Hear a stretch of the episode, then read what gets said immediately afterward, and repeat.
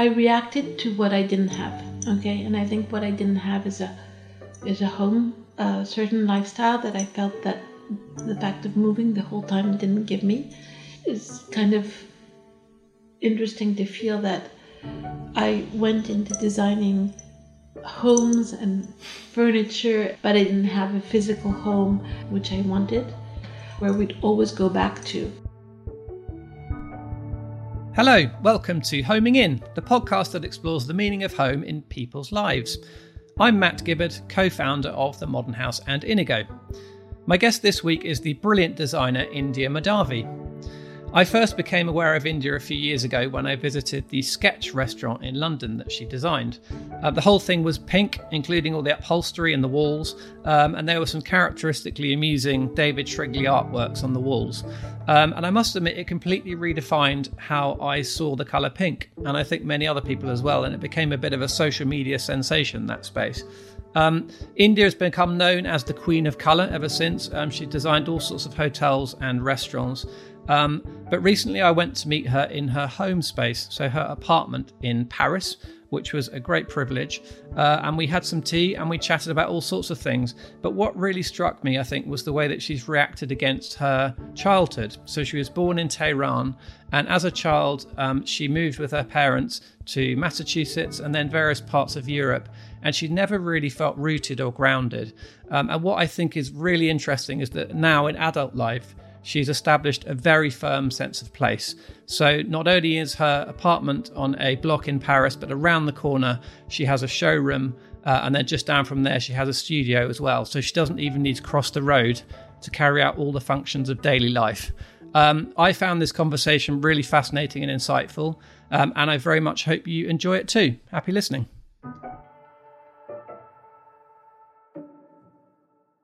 Well, I'd like to start by taking you right back to the beginning, not only of your career but your life. Yeah. Um, so you were born in Tehran, is that right?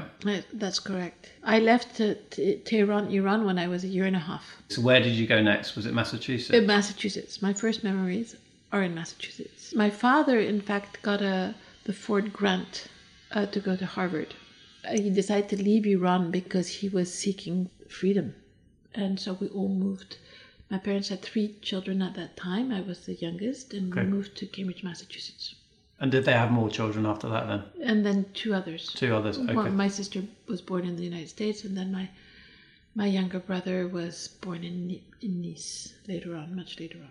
And what's it like being part of a big family? I mean, was that? Tell me about that as a child. Um, yeah, it was always a crowd. We were yeah. like at a sort of a a tribe because it was us and, and, and then friends of all of us. And, and so I remember, uh, especially when we lived in, in Neuilly-sur-Seine, I, I remember um, we had this big flat and the kitchen had two tables and it was a, everybody had uh, friends around and so on average we were always 10 it's amazing yeah but uh, you know my position in my in my siblings is in the middle is the middle position mm. so i had my own world in which I was evolving in my my own dreams and my own uh, I think a bit different from my from my family background and and and so I think I felt that I was pretty free to go to be around people or not to be around people. That's interesting. So do you think as the middle child in some ways you you you can be a bit of a chameleon and you're you're quite free to occupy your own space is that sort of what you're saying? Yeah, yeah. that's what I'm saying. Yeah. Yeah, that's interesting. So, what was the family home like in Massachusetts? I remember pretty well of this house. It was a double uh, dwelling in Cambridge, Massachusetts. There was a big garden, and there was a in balançoire, a swing in the garden with big elastic. So it was one of those fun uh, swings. And the apartment was not very colorful. I remember uh, sort of classic furniture. There's a big table in one of the rooms and which I used to make uh, like a lot of children I think I used to go under the table to make the cabane just create my own little hut in my home um, you know mid 60s in the United States the, the new thing was like color television. And I always remember all the, these cartoons you know the Tex Avery cartoons and all these very strong palette of colors, and um, there was something very uh, happy about the color palette that was available. Uh, it was all Technicolor, and and you know you go to school with your lunchbox and it was all Technicolor, and then you Right. had your uh, uh, strawberry milkshake. for, you know, it had that kind of uh, feel of of um, of a cartoon. And although the photos I have of that time are all in black and white, I just see all of it in color. You know, I remember the the colors of the cars, the colors of my clothes, and everything was was really uh, colorful, but and very saturated. Plus, there's a very particular light on the east coast of the United States, was a very orange light. That's Right. something very warm and and I remember embracing. Um, also, my my father, bookshelf my father had, and always showing me books of Iran. Uh, and the the cover of the book there was the mosque of Isfahan, the royal mosque of, of Isfahan, which is turquoise blue. So basically, you, you were aware of your Iranian heritage because your Yes. father made sure that it was present. How old were you when you moved from um, America? I was six when I left. Six. Okay. yeah, I think it was very easy to embrace the American culture as a child. But I always remember my father saying that, speaking about Iran the whole time, and and also I know he had they had many friends that were Egyptian from my mother's side uh, that were teaching at MIT. So I remember that kind of crowd also. And although I realized I, I knew that I had that heritage, but it didn't mean so much to me because you don't really know why you would be different in that kind of configuration when you're when you're a child. I think I've read that you moved to France and you moved to Germany. No, for, we were supposed to move to France because Okay. after my father finished his uh, his program and he started teaching a bit, and then he decided that, in fact, uh, the most beautiful democracy of the world was France, and we should move to Paris. So. We pack and, and I remember my, mother saying she was giving away all my toys and I could only take a minimum, you know. So it's like also a sense of losing your your environment, your belongings, and that's where it, it really hit me uh, that I was gonna be a foreigner. And so we, we went to the airport. This is my mother telling me because I don't have any memories except on the plane. I remember that TW flight uh, to Germany. And apparently they told us, no, your flight for Paris was cancelled because it's May 68. So you can either have a flight for Hamburg or you have a flight for Brussels. And my parents said, well, we'll choose Hamburg. And, and from Hamburg they went to Heidelberg. So this was a completely unexpected. And then um, it was as if my life went from um, Technicolor to black and white. So suddenly you go back to Europe, where I must say the um, the sky is much lower. It is, yes, it is. Right. Uh, the the suddenly you have like a gray sky, really on you, Yeah. and the architecture is rather stone or brick, and it has no. It has no um, comparison, so you don't understand what's happening to you. And then this is a period of my life where I was learning to read and write, and I remember going from learning to read in English to suddenly learning having to write in Germany, uh, in German. I mean, everything was kind of awkward. And I, and I think you said, didn't you, that you had a sort of rather Addams family style house. Exactly. That was the most the of all the houses my parents ever had. I think that house, although my memories in Germany were a bit appalling, I think that was the one thing I remember is like a neo-gothic kind of Addams house. A bit dark, but a garden in front and then woods in, in, in the back. And I remember we could go up in the attic. It seemed huge, although it might have not been. Yeah. But I just remember preparing Christmas with my mother, and we would make all the the decorations ourselves, and everything seemed incredible. We had private tutors for to learn German, and we used to get into mischief the whole time. It was just a very odd situation, but I, that period for me is all in black and white. one day I was walking down the street with my brother and I saw this German boy, maybe 15 or something, but he was looking at me, staring at me, and, and, then I just put my tongue out to him. You know, and he came down and he slapped me on the face. Oh, and wow. like, I just remember, I don't know, a certain roughness and violence that I didn't enjoy. My parents, I think, felt the same. So one day, uh, my father said, Well, we're moving. We're going to drive down to the south of France and we'll go. We first landed in Nice until he found a, a place in Vence. And I mean, there was an incredible school he wanted us to go to. For the first year, at least, we were boarders because it was a boarding school. So, how old are you at this point? I was seven. Wow, okay. That's young. Yeah, that's young. And so that was another trauma to me. Uh, but it, it was beautiful because actually the sun came back. You know, I could Yeah. see the light again. Uh, when we were in Nice, we were living in an apartment by the sea.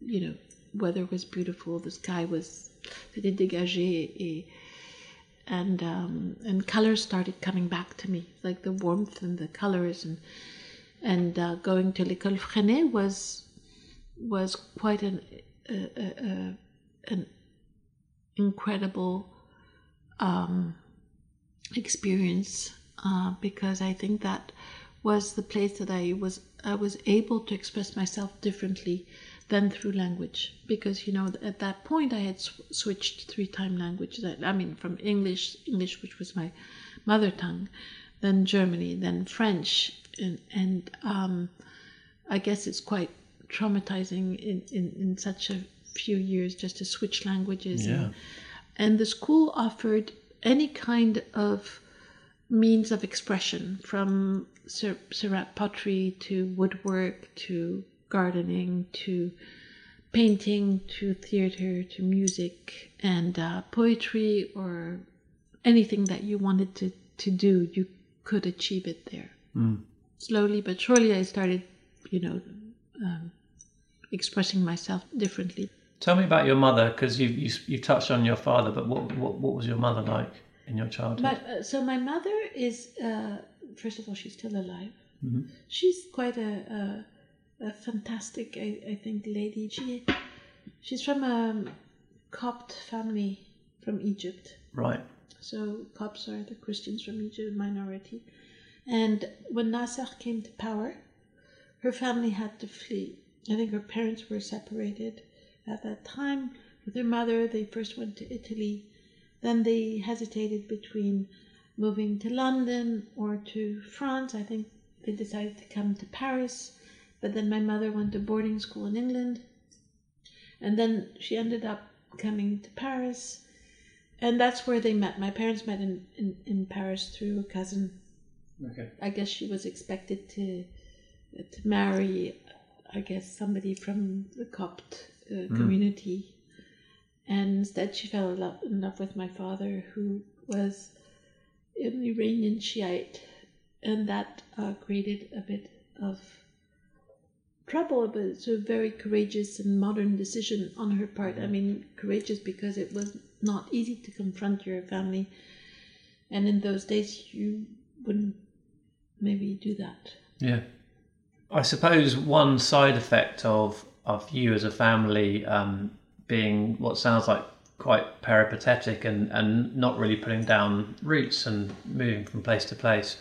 But as a child, did you feel very unsettled a lot of the time, or No, because it was unsettling to, to, to move around like this, and but also my family is like a tribe in a way. We were like a, together. There's this togetherness, and so as long as my family was with me, I felt very safe in a way.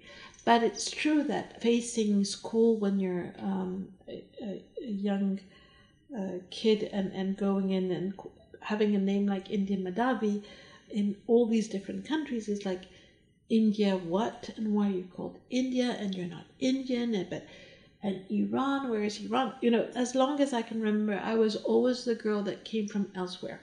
And I remember the anguish I when I used to start in the school and they would read names and then it was like in in India Ma, Ma David, you know, mm-hmm. c'est qui? you always felt you had to adapt. What it does to you, it makes you understand culture. Uh, I mean, other people's culture, and you're very receptive to it. So you understand how you have to behave, how you understand situations, and you read situations very quickly. Um, Yeah. um, I like to say that um, uh, you're not one, you're just plural. And you also have to know that at that time it was also very different. Is that today you have so many different people, you, you see people like me, but the time that I lived, I didn't meet people like me. I didn't meet people that had traveled like I did, that had seen other cultures. Um, they were all very grounded in their community, and they had cousins down the road and cousins in I don't know some other province, but they would go and visit on holiday, which I didn't have at all. And of course, you're going to feel different. So it was just us in our environment with people visiting the whole time, people from around the world coming to visit us. So we always had that, uh, I think, a wider vision of the world. I often think uh, about people that have, you know, done very well professionally and made a name for themselves, like you have. There's often a sense of proving something to somebody. Do you, can you identify whether that's true for you? Uh, probably because um, I reacted to what I didn't have. Okay, and I think what I didn't have is a is a home, is a fixed home, which I wanted. Um, I wanted a certain lifestyle that I felt that the fact of moving the whole time didn't give me. I think that I reacted to all of that is is kind of interesting to feel that I went into designing uh, homes and furniture when I didn't necessarily have that. I mean, I had homes, you know, and home as a family, but I didn't have a physical home uh, where we'd always go back to. Uh, I think the, what, what I had closest from that is my grandmother, my mother's mother, who was living in Paris and who herself was dreaming, her only dream would, would have been to be a decorator. And she collected art and she um, she had this feel Mm. i mean aesthetic Sort of sensibility. this is yeah exactly i always had that within me and and i know that when i was thinking of uh, my future when i was a young girl was always related to some kind of aesthetic dream and that's why i wanted to be a filmmaker because i could project myself in different worlds and i i think that was what i was craving for um, so then, who did I want to impress? I don't know. I, I would say myself, first of all, because I was, as a child, being the middle kid. My brothers and sisters had more determination in what they wanted to do and what kind of field they wanted to go in. And, and although I knew that I wanted to be do something within the arts, also it, it gives you a very uh, different position also because you're not doing what your family did. I was choosing a different field. I was very much supported by my family and my both my parents. My father always told me, you know, whatever you do in life, make sure you you choose a field that you're really gonna like because you're gonna probably spend most of your your time uh, doing that. So make sure that you you really enjoy it. Um, and uh, he said, whatever you choose, you just go for it. Just a quick reminder that this podcast is made by The Modern House, the company that I co founded back in 2005. The Modern House is a design led estate agency that allows you to buy, sell, or learn about the most beautifully designed modern homes across the UK. At the moment, you'll find contemporary houses in locations from Hampstead to Hampshire, some amazing mid century flats throughout London, plots of land in Scotland, Camberwell, and Hertfordshire, and a Grade 2 star listed modernist masterpiece in Somerset. If you're more of a classicist, it's worth taking a look at our sister brand Inigo, where there's everything from a converted Victorian sweet shop to a Georgian townhouse on the seafront. You can find links to both websites in the show notes. back to the podcast. Well, fast forwarding to the present, we're sitting in your apartment in Paris. Just popped into your showroom and your studio around the corner. So you've got an extremely defined sense of place now, haven't you? Uh, yes, so I've been living here for a long time. Uh, for I, I moved here when I was pregnant from my of my son, from uh, my son Miles, and so it's been 26 years. And actually, I started my company at the same time I had my son.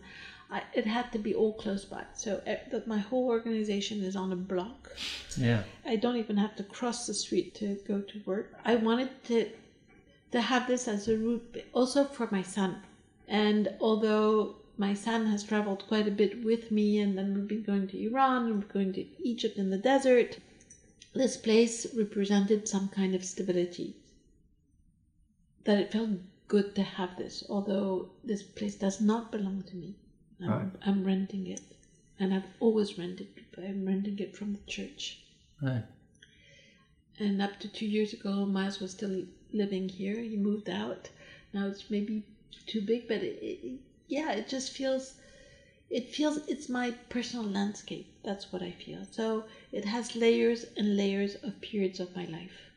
Most of it is my my prototypes that I've just put here. Is it's not a decorated place. It's just things that have been here that I've added and added again, and then sometimes I take some out, I move some in. So it's like a transitional sort of place, but I I feel comfortable here. And also, I think this is who I am. Mm. Okay, I for myself, I I just like the impression of things rather than really having things completely finished and uh, set. And I think that's always nice to feel this that things can move around. It feels good to to change some of the furniture and say I'm moving this, and then suddenly it looks new again. You know? So what would be your kind of starting point? Let's say this room was empty. yeah. Where where do you start in a room? Well, you, you, you sort of uh, look at the structure of the room and where the light comes from. Yeah. For me, light comes, of course, from the windows, but also from the fireplace and understanding where you want to sit and what you want to look at. For a long time, for instance, I had a very long sofa here and I was looking out this way. Looking out of, out through the window. Yeah. Which was great. And then um, when I separated from Miles's father, I felt that I needed to change it completely. And then I decided to create two different salons. I actually really like to sit by the fire and I usually use this little pillow, and lie down, I read my books in front of the With the fire on. with the fire Yeah. on, and that's really um, I love that. And so then I also like that wherever I look, my eye is caught by something attractive. So that's why I have this view where I have uh, the drawing from Raymond Pettibon. And So that's a view sort of out out, out, of the door, out I through like the door. That. Here I have a nice drawing of Nathalie Dupasquier. There's, a, there's okay, so Leonardo di Pasquet on the wall again out through the door. Okay, so you're thinking about what you're seeing through the door. Yeah, exactly. Yeah, That's because also it extends the room also a lot. yeah. So your your pictures here are leaned up; they're not on the wall. Is that Yes, half because I'm a bit lazy. It's not that I'm lazy, that it's like I haven't had time because I was going to take this one down, put that one Right. up, but then I thought, oh, I'm sure I'm going to have to have to worry about repainting something because Okay. I'm sure there's going to be a.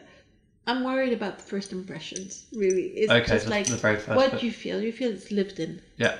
And I think that's the most important. It, it de- definitely is that. It's definitely really comfortable, and and it's and it's beautiful. But it it does feel very Parisian because you've got the parquet floor and you've got the typically Parisian Yeah. French windows and Yeah. yeah, and, the, and and actually relatively low ceilings like you often get yeah. higher up these big buildings.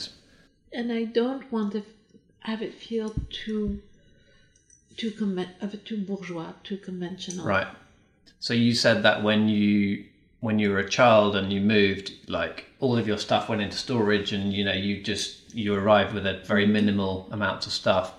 So what does that do as an adult now?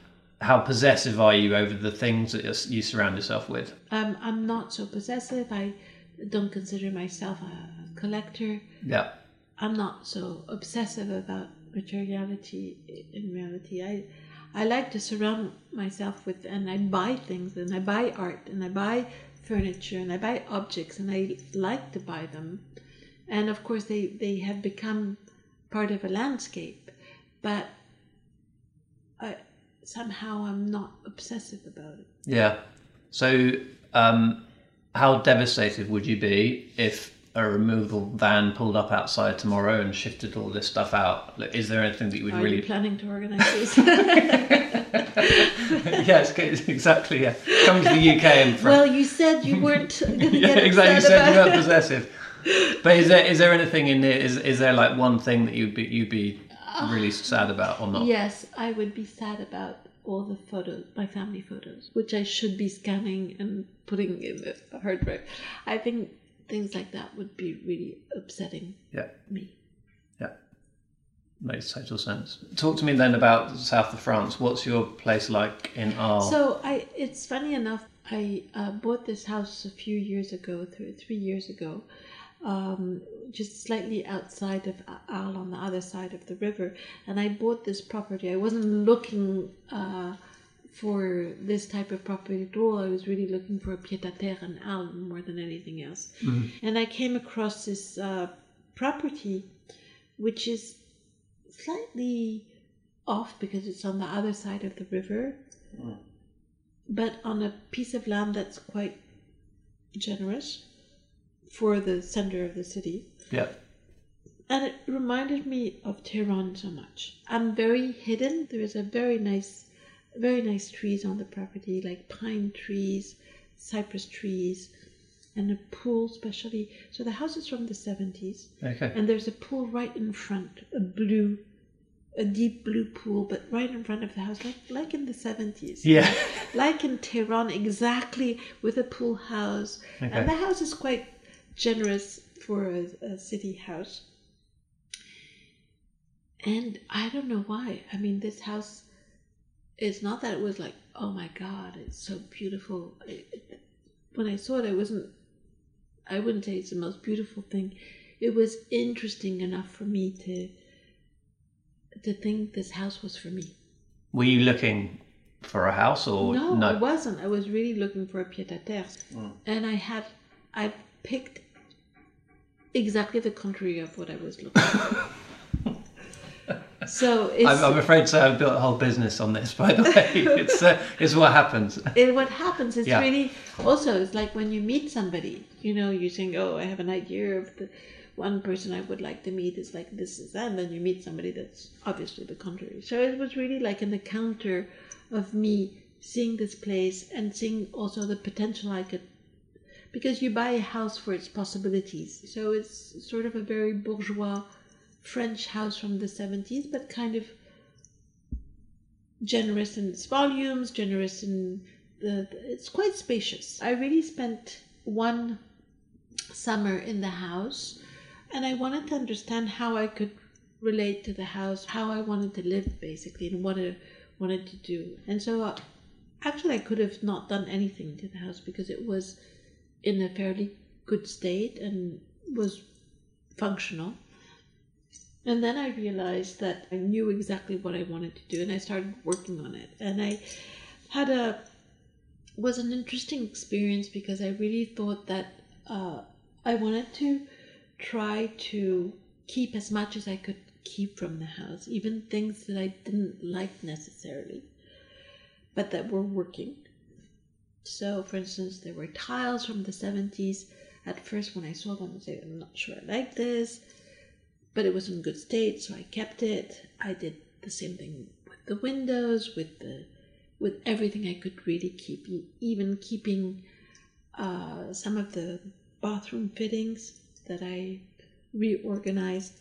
So, in, in reality, although I did work on the space a bit, especially the bedroom layout, and it feels like a house, the house was always there, and that I added another layer and a new chapter to its life.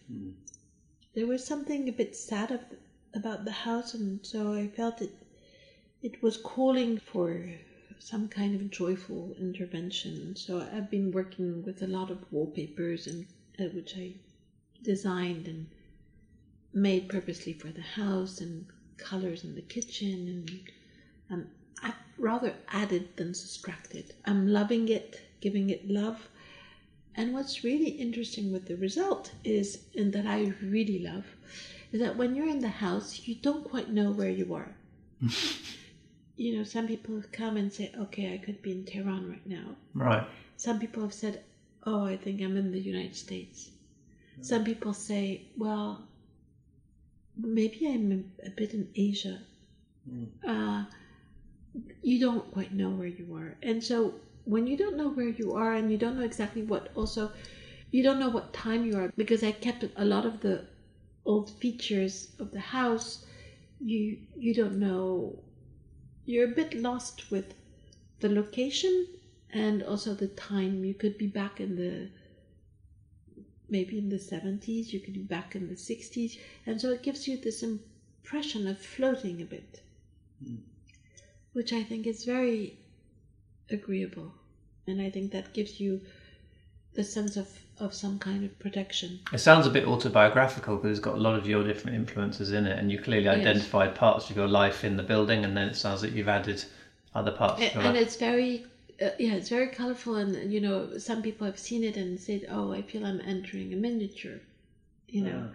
because it's it's kind of uh, has a saturation of of things it's all my all the influences that i've always loved and the way it's mixed there's some very typical iranian features because i've worked with colored glass but then some very local works I've done. I've, I've built out a, a, a veranda that's only a, is covered in a mosquito net, Ah. so you're protected, and then you have fans, and so that that feels like you're elsewhere right away. I feel very soothed, and I when I'm down in Arles, I I feel suddenly everything came into place. My my past, my future, my present, and suddenly I managed very late in life to to actually have my own house.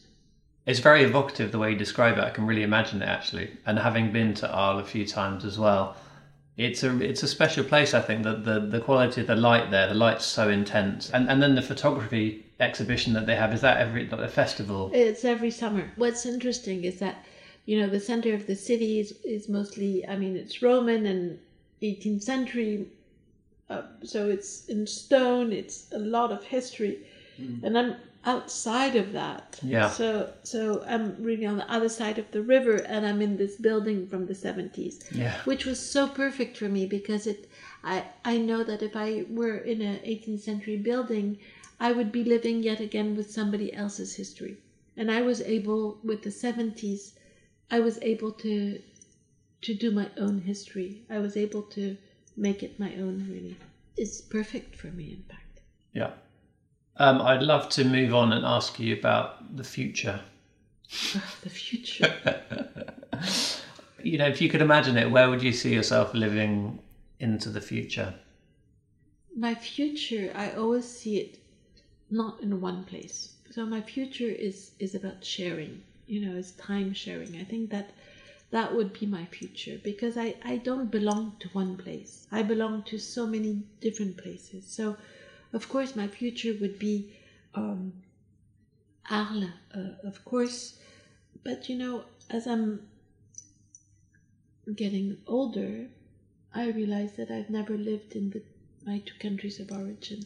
I've never lived in Egypt, I've never lived in Iran. And there's a bit of a nostalgia. I have a place in Siwa, which is in this oasis close to the Egyptian border. And it's a house uh, that has no electricity. It's made out of uh, kershef, which is salt blocks and, and, and mud. This incredible place that I love uh, that was built by partially my cousin Mounir Neamatalla, who has an ecology over there. And so I do go back to Egypt quite a bit. And my mother will get a place in Cairo, so then it would allow me to spend more time there. And I always fantasize on Iran a lot, you know, and uh, going back there is always. These are places I feel very safe, in fact, uh, emotionally safe Yeah. you know. So I I don't see my future without connected to those places, of course. And then uh, if there's a a dream place, maybe it's it's having a a view on the sea, you know, somehow. What's your idea of uh, the ideal landscape? Where, where does nature come into your? Well, first of all, in the desert in Yeah. Egypt, and so that's real landscape because it's uh, although uh, the house that I have is outside uh, the oasis and it's really in the middle of, of, of the palm trees.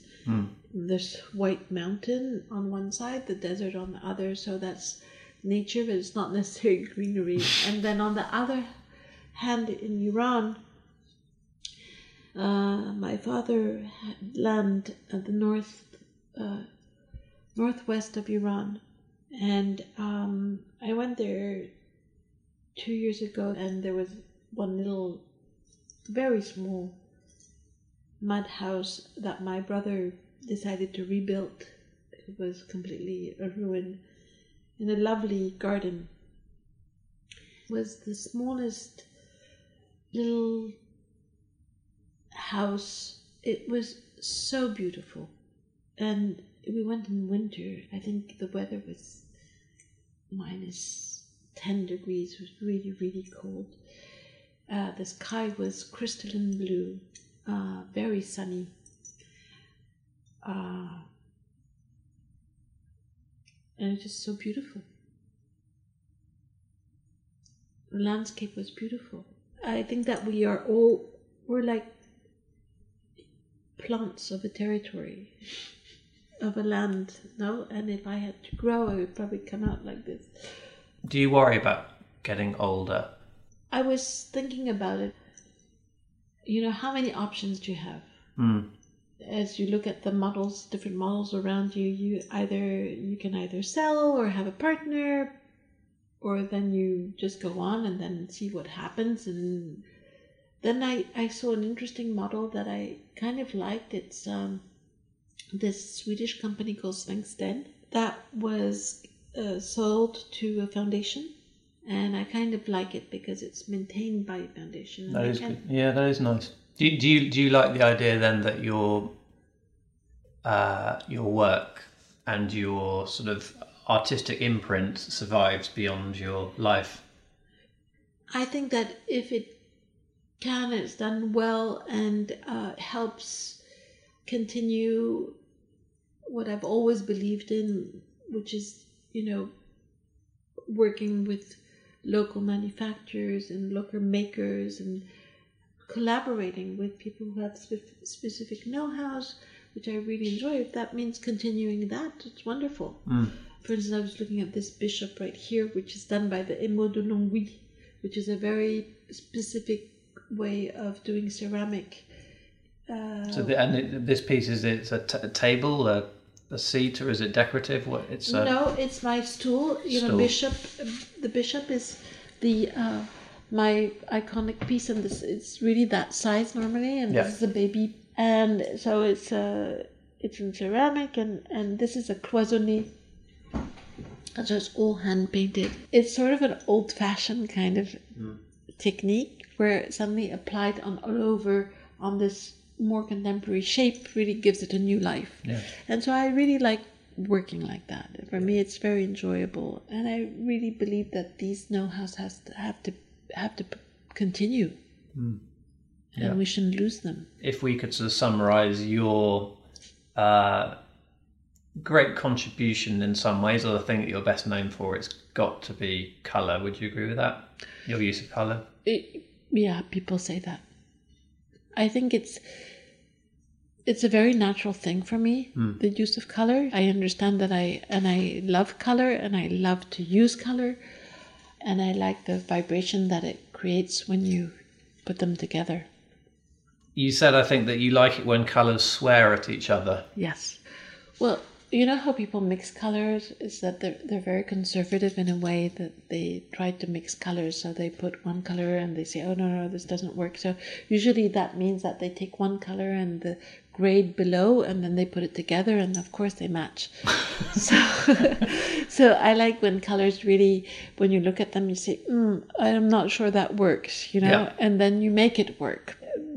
By the way you put them together the, the materials you you use or and so it's more interesting it's more challenging to make colors have an interesting conversation if you just have Uh, two colors that fit so well. It's like having a conversation where you can say yes and no. Mm. When you start having so many colors and they start arguing they can have a conversation. And if everybody agrees in a conversation it's not as interesting when there's a bit of a debate no? Yeah, the gallery restaurant that you did at Sketch mm-hmm. um, in London, it is genuinely one of the most memorable atmospheric places I've ever eaten food in. really Yeah, it That's- it, it was spectacular. Um, so, what was the intention behind that space? The the kind of the the sort of bubblegum pink, Hollywood pink, inside a vagina pink. I think someone called it. Where did the pink come from? Uh, you know, uh, it was a whole bunch of things together, and suddenly, you know, the solution pops out immediately. It's like when your 20 years of experience come in like two seconds, you know? But it came together as me, first of all, it responded quite well to David Shrigley's provocative drawings, you know, it's a nice contrast. And and then I, I thought it needed to be a bit more feminine, and so I took the ultimate girly color and put it all over. All this happened in three months, so it was really, really quick. And and what happened um, when it was done and put together is that I realized how cinematographic it was, Totally. how it came together as a whole hmm. and not a decorated room. It hmm. came is like a one chunk. Hmm. And also how soothing the light was. The pink, everybody looked so beautiful. So glamorous. It was so glamorous. It was. I, I really felt I had managed to create a set. I felt that we were like in a Kubrick movie or um, a David Lynch movie, Yeah. and all the people there were actors, but they were the actors of their own life. And I thought that was really nice. and it was incredibly um, well received and hugely Instagrammed, famously like the most Instagram restaurant in London, etc. It was the beginning of Instagram. Yeah. It was right at the beginning of Instagram. I didn't even have Instagram. So what did it do for your profile? That did, did everyone pick up the phone and ask you to design restaurants for them, or Well, I had a, a couple of phone calls uh, after that. Uh, one was Ladurée, and uh, they felt that there was, you know, maybe interesting because it had that feel cozy, whatever, salon de thé feel that they really liked. yeah, For whom I designed uh, three different places around, uh, one in Geneva, one in Tokyo, one in uh, Beverly Hills, and it was like a garden of sweetness that I designed for them, where Marie Antoinette was the main character, and she's Marie Antoinette in Geneva, Marie Antoinette in Beverly Hills, and imagining what that could be. And then also I did a concept for Red, Red Valentino, the younger version of Valentino. is it fair to say? Do you think that you changed the perception of pink? I think point? that that's absolutely true. I, I changed. I think pink is not related. Is not a, a gender color anymore, and people use. They don't only use pink in a girl's bedroom. Hmm. You know, pink is used everywhere, and it's just become a color on its own. It, the signification of pink has changed. The perception of pink has changed. Pink owes me.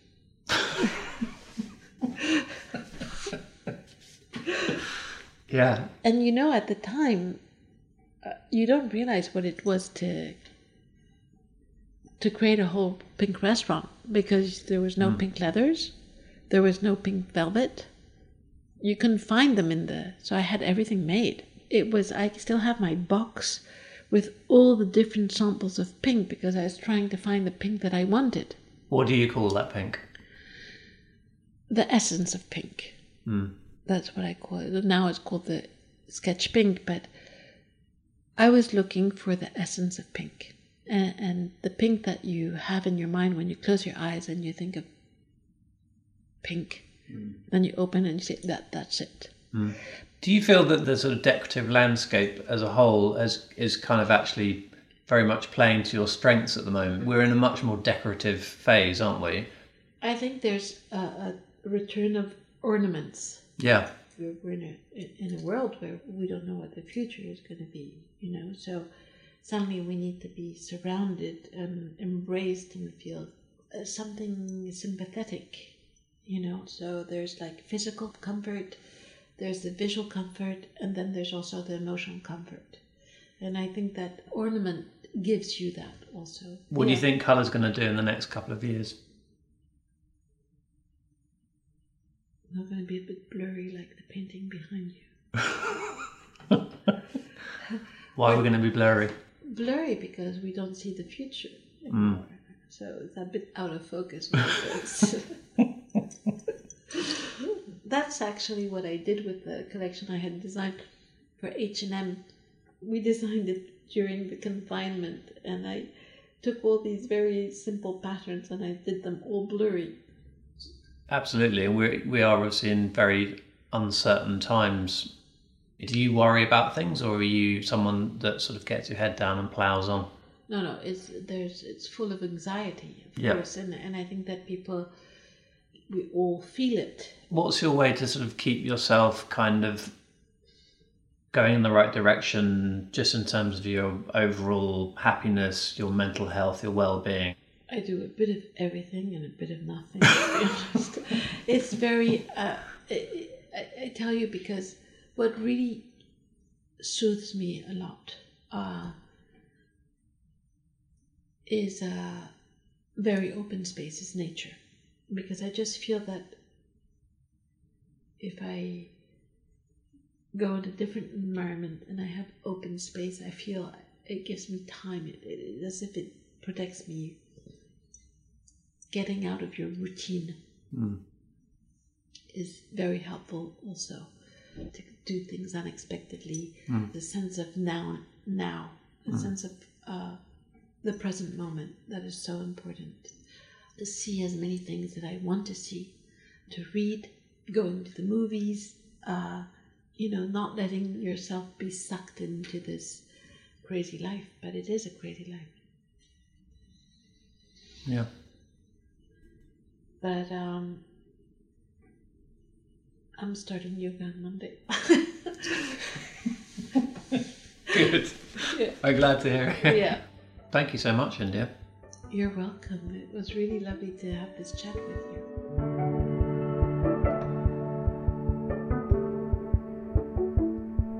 Thank you very much for listening.